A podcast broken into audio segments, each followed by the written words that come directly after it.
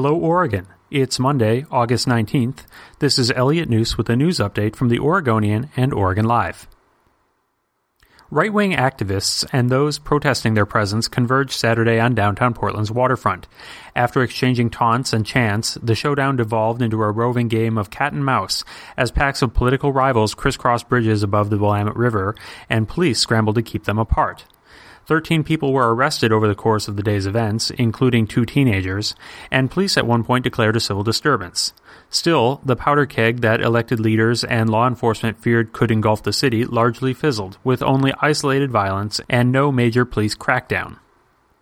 Portland police suspected Tyrone Lamont Allen was involved in four bank heists, but none of the tellers reported seeing tattoos on the face of the robber. So police digitally removed the face, neck, and scalp tattoos from their suspect's mugshot and presented it as part of a photo lineup without telling anyone they changed the photo. The practice came under fire this week in a federal courtroom in Portland.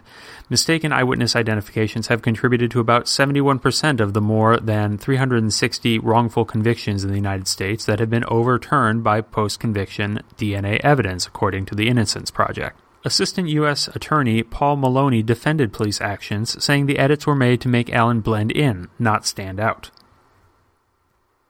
Two rural Oregon counties purchased more opioid pills per county resident than 99.9% of other pharmacies in the country, according to recently released federal data. Howard's Drugs, the only pharmacy in Lake County, ranked 10th on a list of top sellers nationally in the seven year period ending in 2012. That's according to an analysis by the Washington Post. Grant County Pharmacy Lens Drug placed 89th on the list out of nearly 83,000 U.S. pharmacies. The pharmacists at those stores said they felt powerless to act even when prescriptions seemed suspicious.